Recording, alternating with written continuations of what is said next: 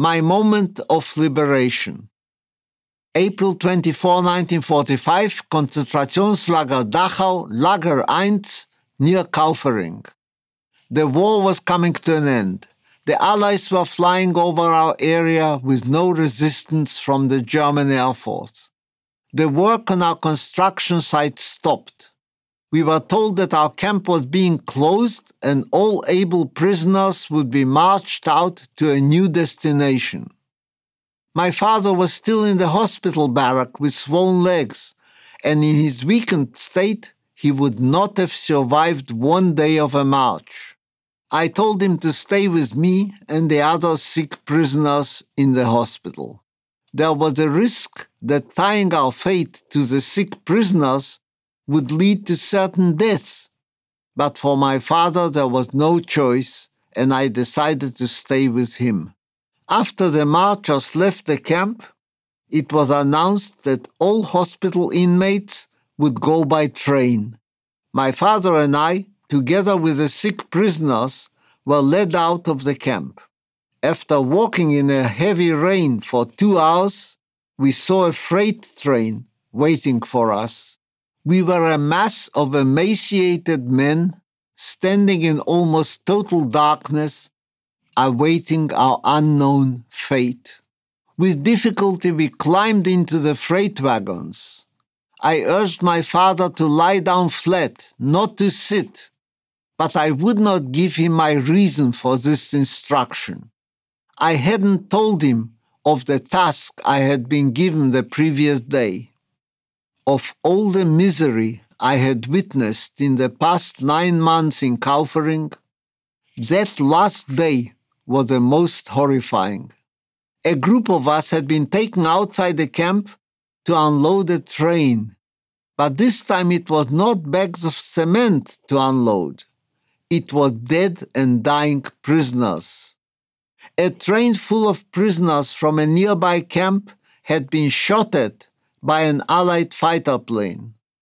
The guards had run into the nearby forest during the attack, but the rail cars with the prisoners inside had been locked. When we arrived at the train and the guards opened the doors, a shocking sight greeted us.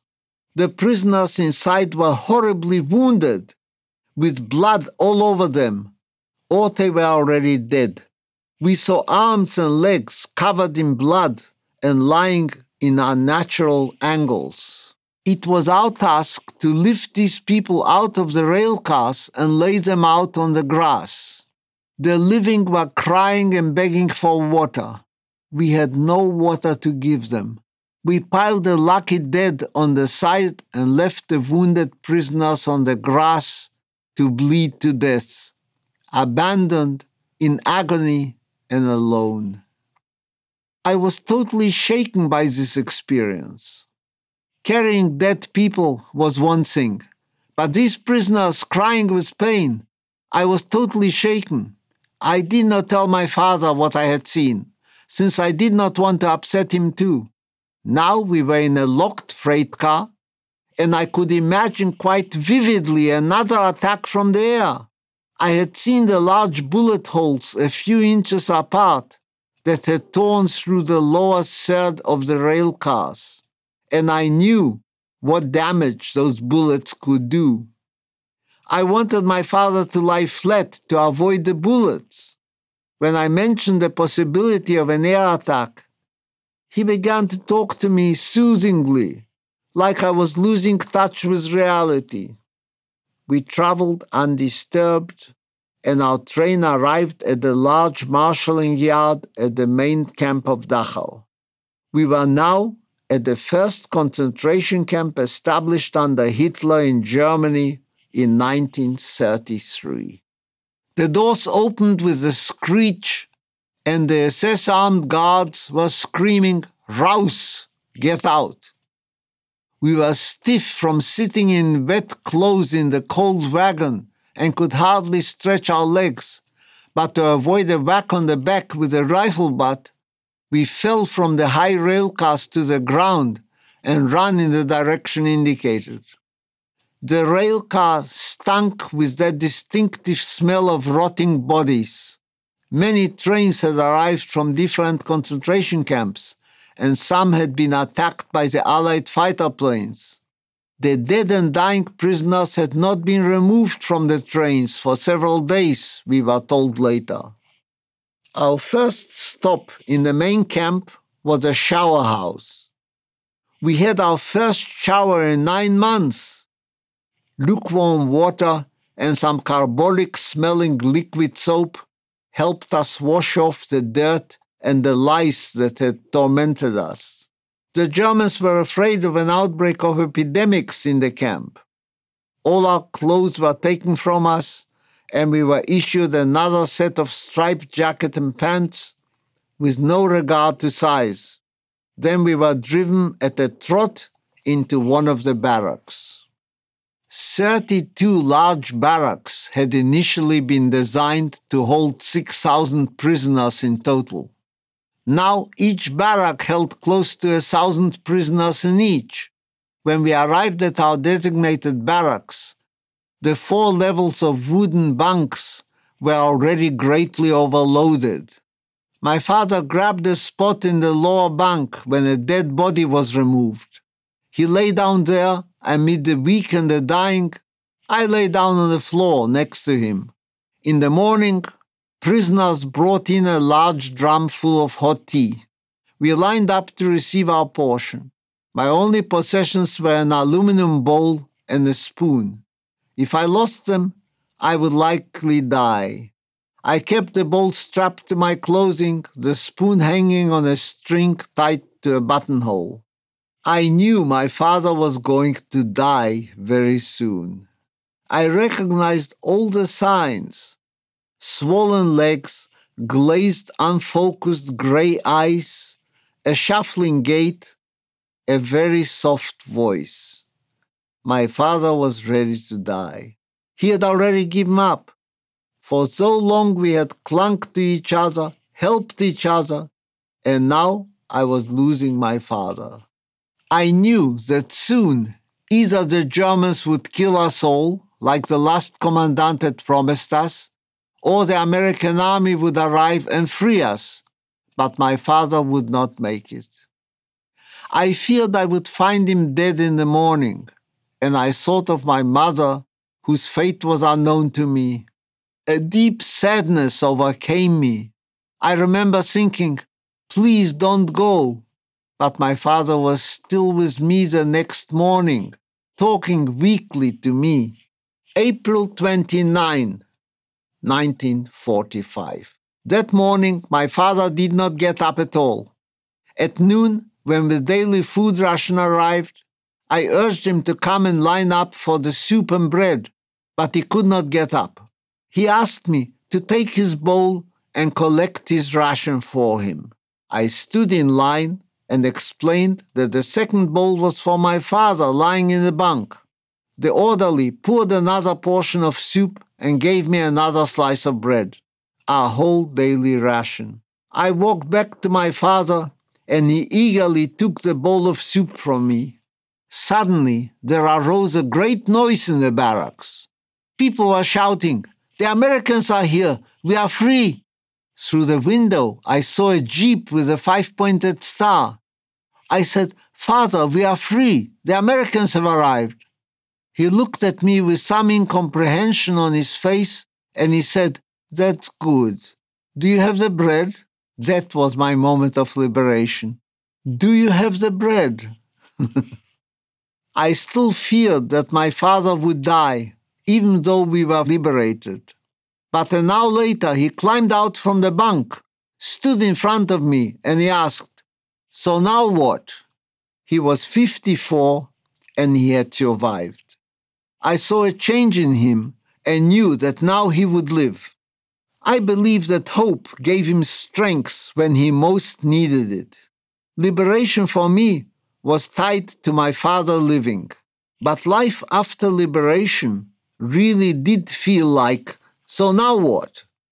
After about four and a half years, the war was finally over for us.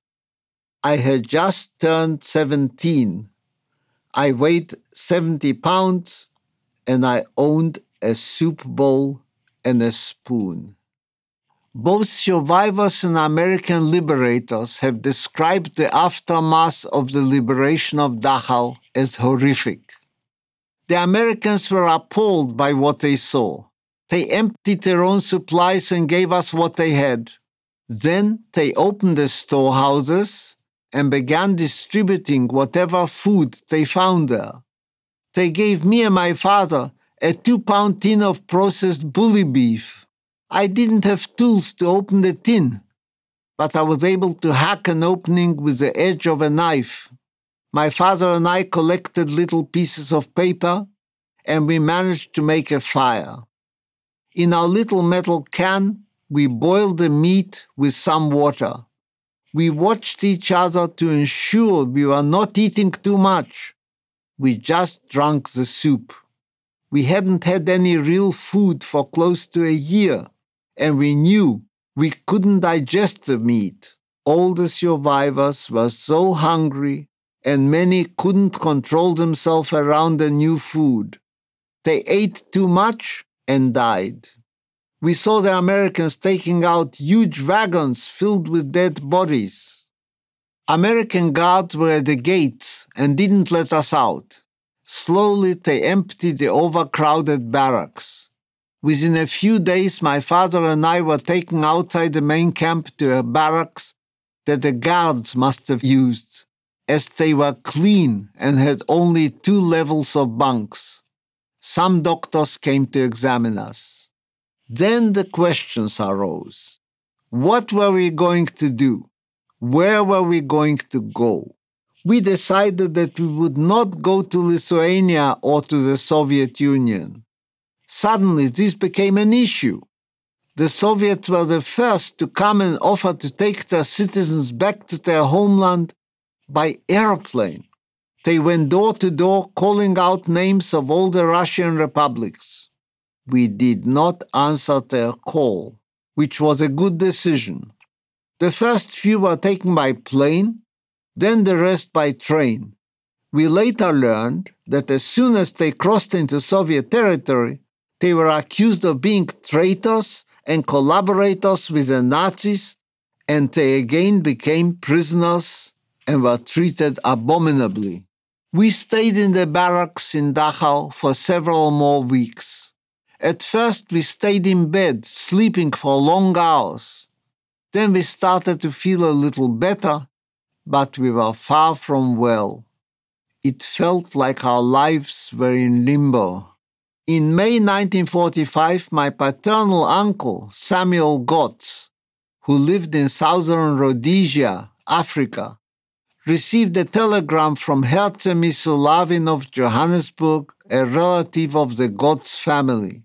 It was a first notice to our relatives that we survived the war. I tried to imagine the moment when my uncle Samuel received this telegram from Herze Misulavin saying that his brother Yudel had survived Dachau. The last letters from us in Kaunas, Lithuania must have reached Samuel around June 1941 at the latest. After July 1941, no letters from us left Lithuania. Germany had already occupied our country and there was war. After about a week, my uncle Tanchum and Gedalia, who survived the death march and were liberated outside Dachau, turned up looking for us. They said we had to get out of the camp and go to a hospital. My other uncle David was with us. They organized the transportation, and a truck drove us all to St. Ottilien, near the village of Geltendorf in Bavaria.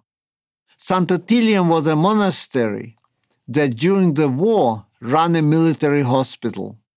The American administration had discharged the German patients, and the hospital took us in, together with a lot of other Jewish displaced persons who had been liberated in the area. The St. Ottilien Hospital was staffed by nuns. Three Jewish doctors, survivors, were already working there. together with some German doctors and nurses. It was a proper hospital that began to deal with all our ailments. We were given lots of vitamins. One nun would come in every day and sing, Vitaminen, Vitaminen. We called her the Vitamine nun.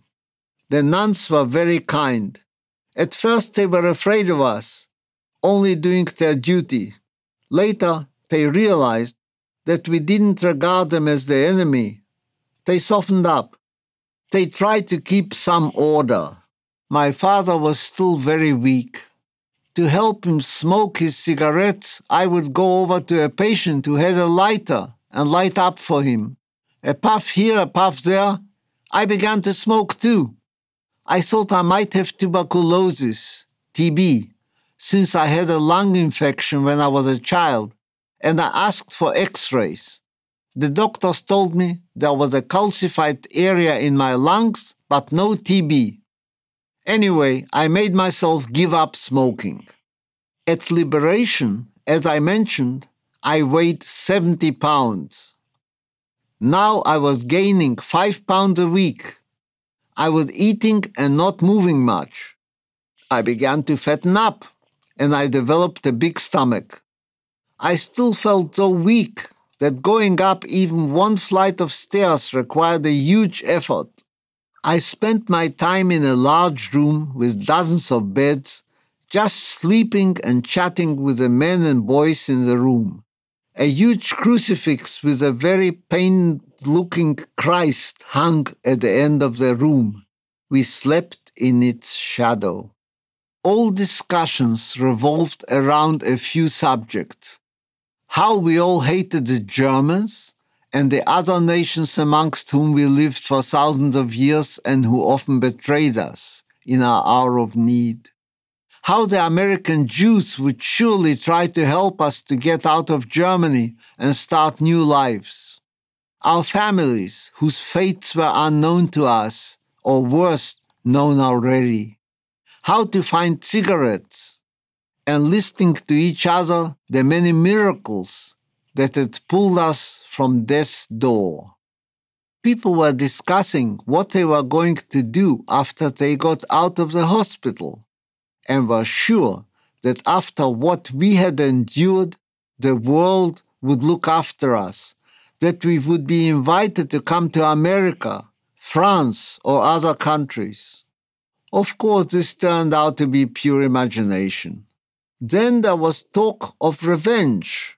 We were so weak that getting out of bed was an effort, but many people were nonetheless dreaming of revenge. Some of the hospital's wings were full of women, all survivors. Slowly we began to meet with them always searching for information about loved ones. Where are you from and which camp were you in? was always the first question to find out if they knew anyone from your town, perhaps someone from your family. Ten days after liberation, my father found a small piece of paper somewhere, asked for a pencil, and wrote his first letter to his brother and his uncle in Africa. May 9, 1945. Dear brother Samuel and wife, dear Uncle Isaac, we can report to you that we, that is my son Elinka, that's a diminutive for Eli, my brothers in law Gedalia, David, and Tanhum, and I are alive, and we are together here we belong to the 10% of Jews that remained alive from Hitler's onslaught. But sadly, sadly, my dears, we still do not know where our dear beloved Sonia is now and whether she is still alive. After being deported from Kovno, the women were separated from the men at a certain station, and we are still unable to find out where they are. Elinka and I have both had spotted typhus and difficult illnesses, and I have joint rheumatism as well as therefore I find it difficult to write. Generally, we are, Elinka and I, still very weak after all these terrible travails. we need help. We do not know, however, where we will end up staying. Today we are leaving Dachau and are traveling somewhere. At the first opportunity, I will let you know where we will be. How are you? How is your wife? How are you doing in business? Eli had studied locksmithing in the ghetto, and despite his youthful age, he was just 15 and a half years old. He had shown so much capabilities that he became an instructor in the trade school for locksmithing and was teaching 45 children the trade. We were asked where in the world we have friends and where we would like to go. Elinka and I said Africa or Palestine, but it is very possible that we will have to go back to Russia. Now the most important thing for us is to find Sonia. Wherever we end up in Germany with Elinka and the brothers-in-law, we will place ourselves in a hospital. We should get stronger and then we will question what's next. We have things to tell that will last generations. Egypt was child's play compared with what we went through. Keep well, my dear ones. Your Yudel.